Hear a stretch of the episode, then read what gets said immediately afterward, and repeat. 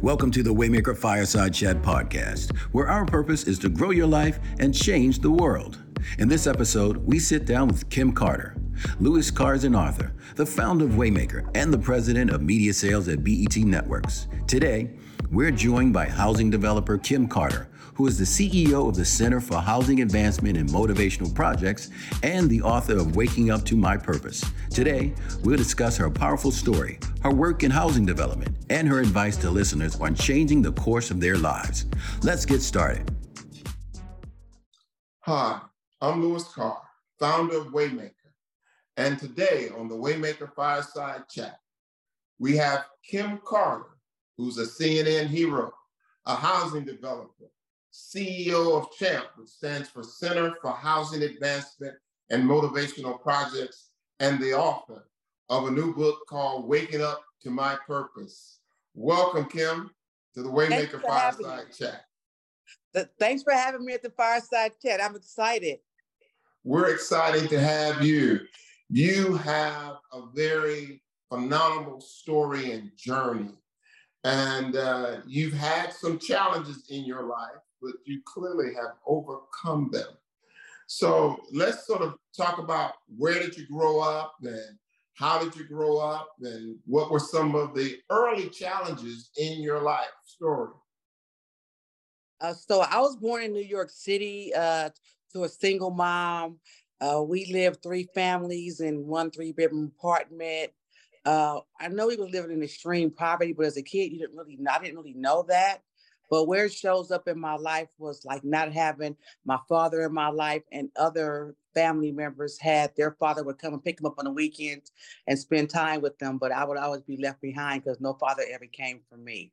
And uh, not having a mother that knew how to maybe communicate what was going on. I guess I was too young for that for that grown up conversation. But where it really went left for me was when I started experiencing uh, sexual molestation from my babysitter. So you know, therein lies, you know, how that poverty plays a role is that, you know, instead of me being with a licensed child care provider, I was with the, the neighbor's kids. You see what I'm saying? Being babysitted. And that's where I suffered a lot of molestation. And it kind of like from that point on, and then uh, being surrounded with everything else that was happening with the violence, people on drugs and addiction, you know, I really never felt good inside my skin. And as I grew up, I, I couldn't find nothing to make me feel okay with me because I carried those wounds that was deep rooted on the inside. So growing up in in in, in this environment, uh, I grew up in, in, in a poor environment myself. And you, you kind of touched on that you, you really didn't know how poor you were or how bad it was at that particular time. When through your journey did you discover there may be something better than this? Well, it would be a while. I would have transitioned in and out of incarceration at that point, uh, you know, before I really woke up. And, and they didn't allow to waking up to my purpose. Um, you know, watching TV, all I had was Bewitching and Brady Bunch, right? So I could sit there and shake my nose, but nothing happened. You know, and I really and, and none of them look like you, right? Look, and we didn't have a we didn't have a station wagon either to pile up in. You know, we were on subways. you know, I didn't have nothing to look. I didn't have nothing to um idolize. I didn't have nothing to look up to, you know, and going to school was the refuge, but also was a place to eat, right? We went to school to eat. I knew what time lunches was. I knew when the snacks was. We knew where all the community centers was that had, you know, lunch during summertime because uh, it used to be a time you went to summer school because you wanted to. You know, later on in years, you only went, you were behind in education. I was never behind in education, and but they don't know when I wasn't able to go to summer school, I was missing out on some regular meals. you you know, so that that's how you know how the poverty plays up. But um, again, you know, it was after being recycled in out of incarceration, and you know, being on um being on uh, drugs that I really realized how deep the wound was that happened to me from the molestation and that that little girl, she had to heal. For me to become a wholesome person, I needed to go back in. And let me go back inside and we needed to work with her. Uh, and, and what were you incarcerated for? Drugs. Everything was drug related. Yeah. So were you a drug user or were you dealing drugs or both? Well, I was the kind of person that I was definitely a drug user. I was 90 pounds soaking wet. You know, I was uh, I was cracked out. But in the course of being in the midst of the hustle, you know, you sell like you sell a five piece and get a 10 piece, so you can have a 10 piece, right? So every time I had any type of encounters with law enforcement, I was always in the possession of a very small amount. You know how it is. All the John Gotti's and airplanes full of drugs was getting past this, and they was up in that inner city communities with the war on drugs, targeting everything that moved, right? Whether you was using, whether you had somebody in your house getting loaded, whether you had it in your car, we were all getting we were all getting arrested. They was building more prisons, and we needed to fill those beds, and we were being utilized for that purpose. So what what was the the turning point, Kim? What was that moment when you said, you know what? I can be something different. I can do something different. What was that turning point? Well, the turning point for me happened when um, you know, I was a part of this. Uh, I was in prison for another trip, and they had brought in this pilot program called, called Forever Free, and they had this uh, really used tall white guy. He was running the program, and and he, he wanted to pick what he called the worst of us, the ones who were repeatedly being incarcerated. And so, um, a friend of mine was like, "You ought to go check it out. It's for drug addicts." I was like, "Well, I ain't going. To, they ain't going. I ain't going because they only had 100 slots, but it's like 3,000 women's in this institution." And so, um, I remember going with her just to check it out uh, with all this narcissistic stuff in my head. It ain't gonna work for me. You know, I'm too good for this program. They don't, you know, they they gonna use me. I had all this crazy, you know, mental health issues going on. But lo and behold, I I, I put my name in that hat. And uh, when they, uh, as a lottery happened, uh, they drew my name and I was number 87. And so I was allowed to participate in a drug program while still being incarcerated. And it was in that program, they had this thing called um, holistic therapy. And, and so as, as opposed to saying, hey, here are the things that you've done, the question turned around and I was finally asked, hey, what happened to you? And that's what we call trauma informed care. So, because they brought in trauma informed care, I had someone look at me as a human and ask, hey, what happened to me? And then as she asked it, I'm feeling emotional now. It just welled over me. I just start telling her all the stuff that happened to me. So much had happened to me that it had been layered and layered and piled up, you know, violence, you know, rape, everything had happened to me. Uh, physical abuse, tons of mental abuse. And it was still on top of the girl, the little five-year-old girl who's being molested. And when she said it, I began to like, you know, get a little tear in my eye. I was like, oh my God, let me get this together because, you know, I'm in prison. You can't be walking around here crying. Next, you know, them floodgates was open, baby, and I was letting it out. And she was like, "Whoa!" And see, they realized that you know, I I had uh I had issues of a much deeper nature, and that I would need uh some extensive help. And if the little bit they was going to give me inside was not going to be enough, and so they offered me an opportunity when I got out of prison to go to another program where I would be able to have six more months of what they call treatment. And so um, the day came for me to get released from prison. And you know, I struggle with do I go into a strange place that I don't know, or do I go back to what I do know? And I do know what's going to happen when I go back to what I do know. I'm going to wind up back incarcerated shortly. I might get 60 days, 45 days out before I'm back in some somebody's jail.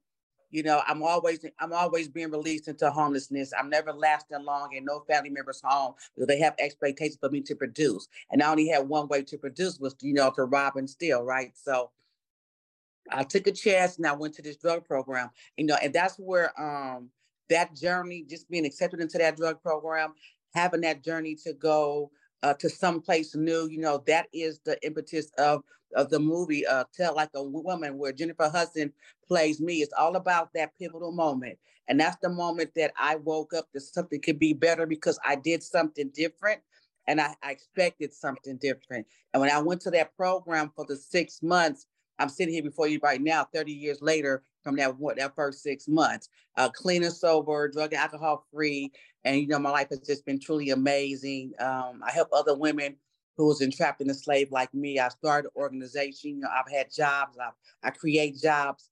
I mean, just the list just goes on. But it was that it was at that time that that that, that decision to go ahead to that drug program instead of going back to the community, uh, that that saved me. It gave me a new a new a new direction. So, so Kim, the, the, the women or men who may be listening to you right now and may have that doubt or that fear to go get help, what would you say to them? They, they, they may not have may not be incarcerated right now. They're, they're free, but they still have that struggle, internal struggle with themselves. What would you say to those people right now? Well, one thing I would say is that it's never too late to change the course of your life. Do not listen to nobody tell you that you wait too long. Do not listen to nobody who you've known all your life that hasn't helped you get to but where to you at right now. That I would say change your life. You start off one day at a time, but go out and do something different. You know, go to a program, go to a program in another city to get out your neighborhood. Do what you gotta do to make that change. But do not tell yourself that it's over because it ain't never over. And there's no fat lady gonna sing neither. They, that fat lady was a pig and they put her on for Thanksgiving. She turned to ham.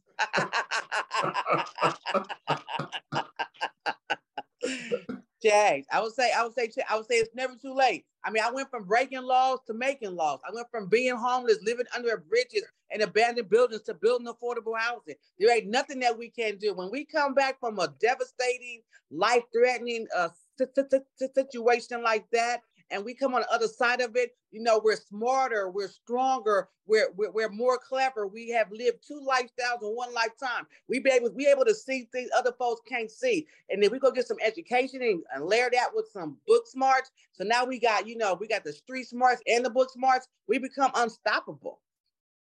So let's talk about being a CNN hero. How did that happen? Looky here. I'm telling you, my God is good, and He put me on stages and put me in rooms that I don't even know how I get into. I take every opportunity to share one thing and one thing for certain that God could and would if He was sought, and that He sent His loving hand down and He pulled me up out of the belly of the beast. You know, dusted me off, shook me off, and as a result of that, uh, I was nominated. I had like 50 people tell me they nominated me for this award. So I really don't know which one. They never told me. But what I would say is that I got a call one day say, hey, you've been nominated for a CNN uh, Heroes Award. And I didn't know what that was. I wasn't watching CNN. And they was like, well, we have to do a little investigation and you know, we'll get back to and let, let you know. I was like, at that point in my life, you know, I'm, I'm, i have this company and I am doing the best that I can do, but that stigma of having a felony conviction still is always side by side. And I don't like people have to keep investigating about me. Like, let, let me tell you about me. So I wasn't really happy with the way they said, I'm going to investigate you. You know what I'm saying? I have been investigated and I've been searched and seized. I've been investigated all my life. So I, I didn't I didn't respond well to that.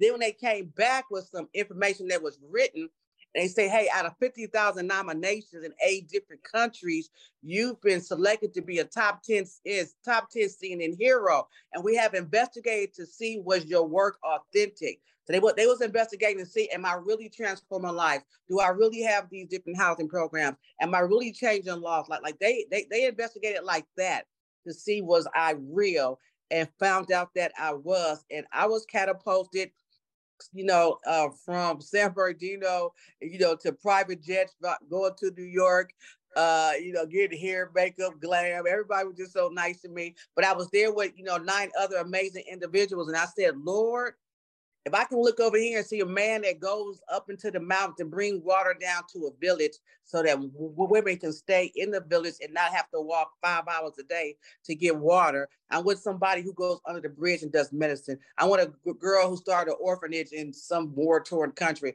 If I'm standing here next to them and they are my peers, then truly what I'm doing, which I know is working, but I didn't really see the magnitude of the impact then now I know that you know this this work I'm doing it is uh it is God uh, directed and it is way bigger than I could have ever imagined.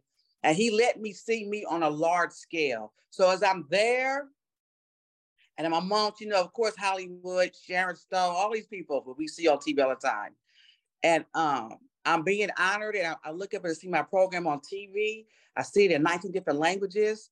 And I'm like, wow, you know, and the way people started treating me, you know, the California uh, governor don't wanted me to come to the governor to the to the Capitol. You know, that everybody wanted to, you know, stand next to top 10 CNN hero, right? And I just said, okay, Lord, it's opening up doors. Where are we going with this? You know, every award I've ever gotten it has a meaning behind it. It's a chance for me to tell people that, you know, when you see somebody on that bus bench and she's homeless, laying there, you know, covered in plastic, do not count her out because that's Kim Carter and she'll be back. When you see a woman that's going in and out of prison that, you know, can't seem to get it right, do not count her out. That's Kim Carter and she'll be back. And when she come back, she coming back strong. So tell me about how did you get into housing development? How did how, how did that happen? And was that something you always wanted to do? No, no. So let me tell you.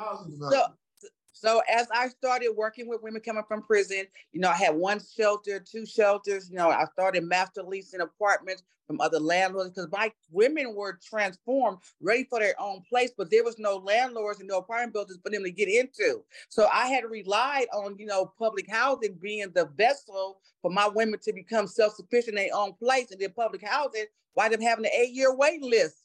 Uh, hey, my, my client said, Miss Carter, what am I waiting on? So at that time, I was like, well, I gotta, I gotta, I gotta build my own. I gotta build my own apartments. I can't wait for the landlord. It was all about what my women needed next. Everything I've ever done has been about what do women need so they can, you know, grow, so that they can be self-sufficient, so they can thrive, so we can get our kids back out of foster care system.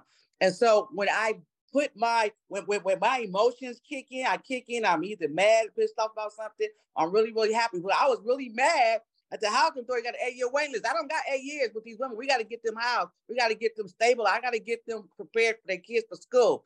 And so at the same time, I'm looking but Karen Bass was in the California Assembly and she had worked on Proposition 1A, 1B, 1C, and 1D. Well, these propositions were all directed to money's coming down for housing.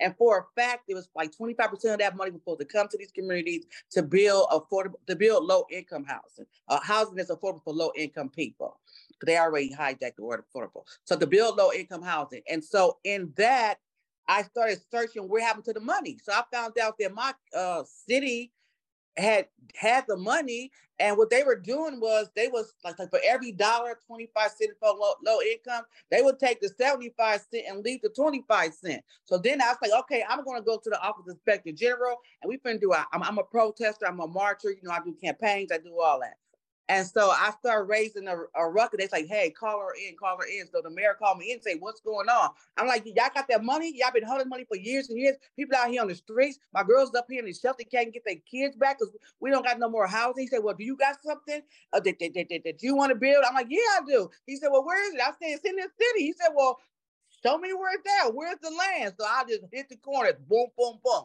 He gonna land here, here, there, there, and there and they just facilitated me getting those dollars for me to build. Now I didn't know how to to build, but what I did know, I'm a mathematician. So what I did was I pulled other projects that had been developed. I pulled their um, budgets, right? So I pulled their budget. I could look at the budget and see what the money was spent on to know what you got to have. So I know you got to have, you know, the environmental impact study. I know you have to have, you know, the architect. You got to have general contract. You got to, do that. and like I could see from budgets what had been done. And so with that, and my ability to, you know, uh, work with people and understand when you're coming at me correct, when you're coming at me on the side, I use those skills and I was able to pull it off.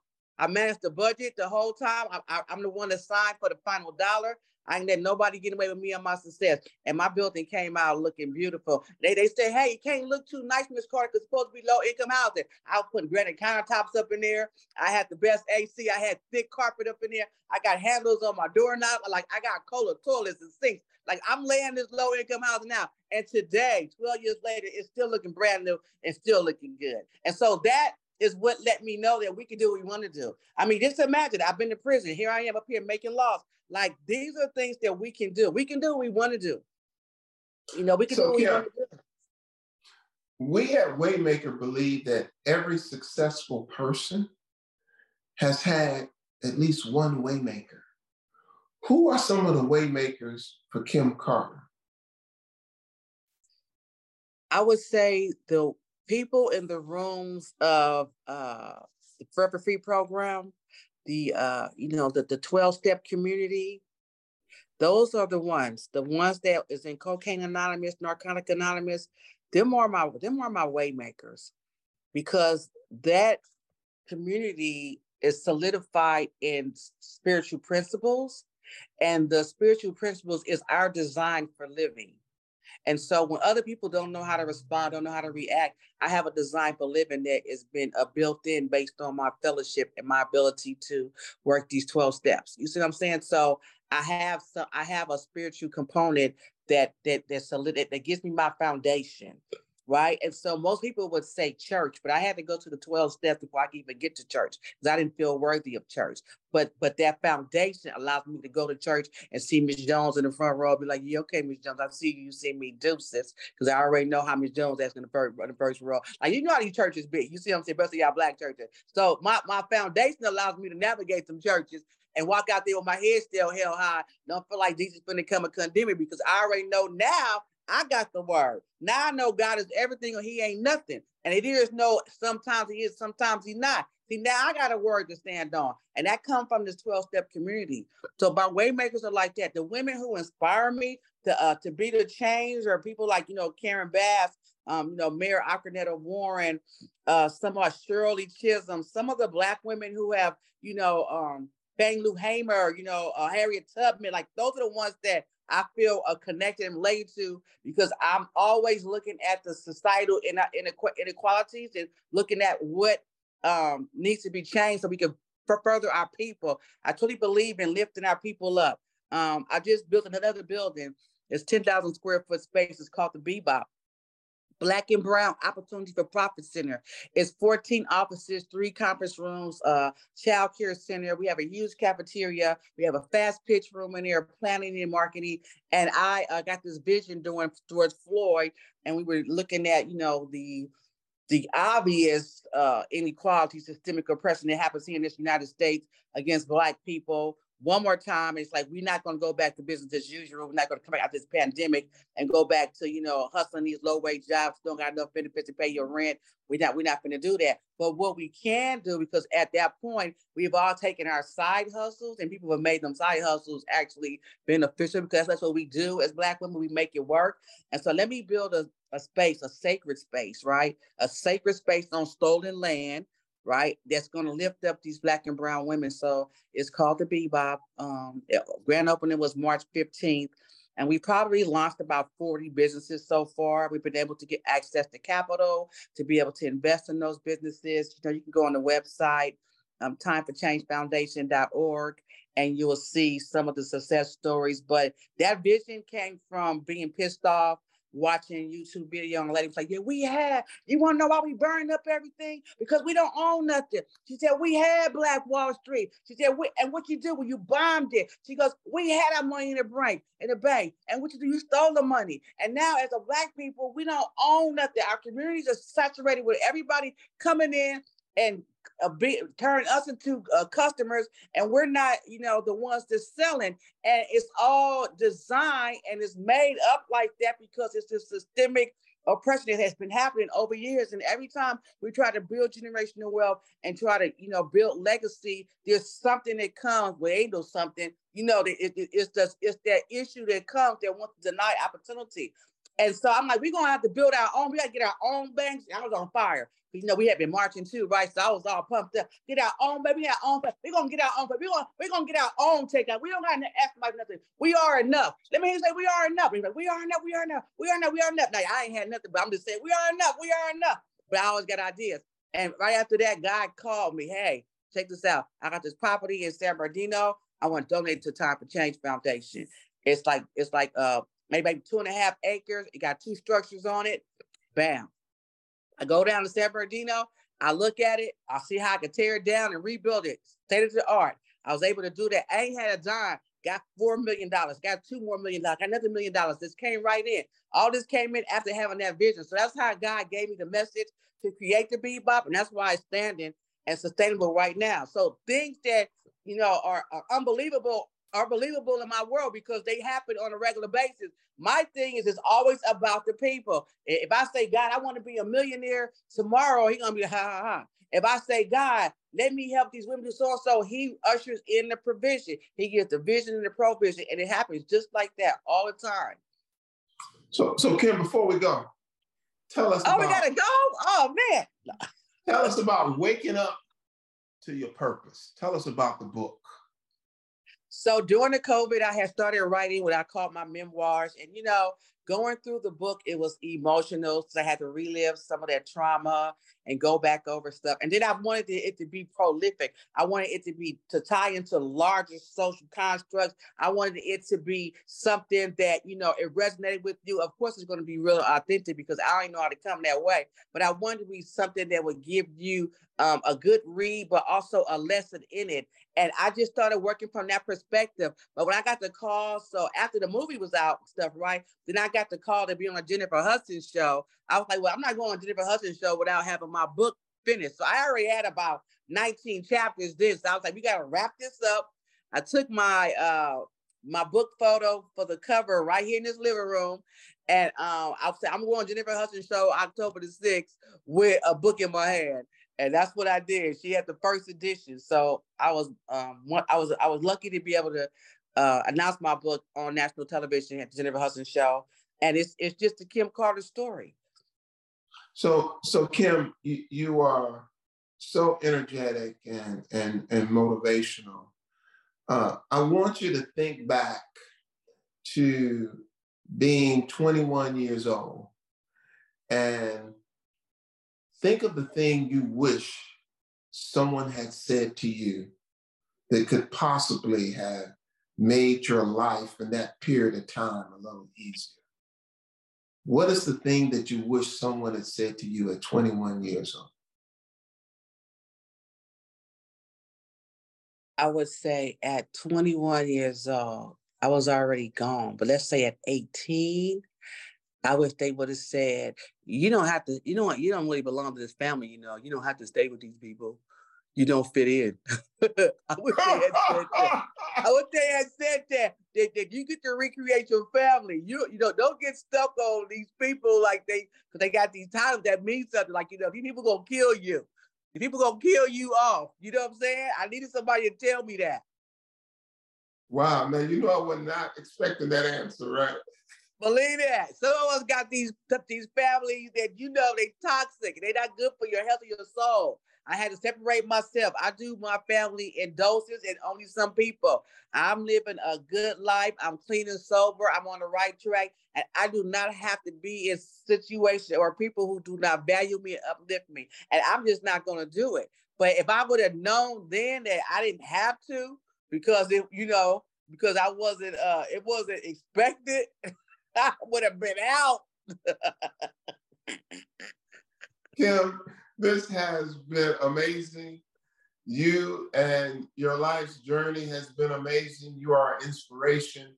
We thank you for sharing your journey and your story with our Waymaker audience. We appreciate everything you're doing. What's next for Kim Carter? Uh, Kim Carr is about to get married on June 25th.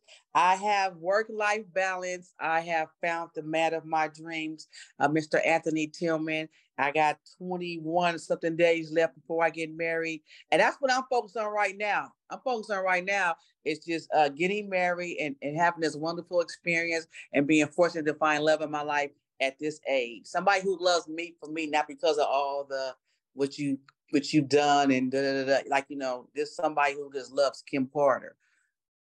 Well kim congratulations uh, on your nuptials that are coming up and we appreciate you. And as we say at waymaker continue to grow your life and change the world. Thank you so much for sharing your story on the waymaker fireside chat. Thank you so much for having me. I really appreciate it. Thank you Thank you so much for listening to this conversation between Louis Carr and Kim Carter. What did you enjoy about this episode? Let us know on our social media at Waymaker Culture. And don't forget to claim your Waymaker Journal at waymakerjournal.com and be sure to enter the Waymaker giveaway by going to waymakercontest.com. Subscribe to the Waymaker Fireside Chat podcast to get notifications each time we release an episode.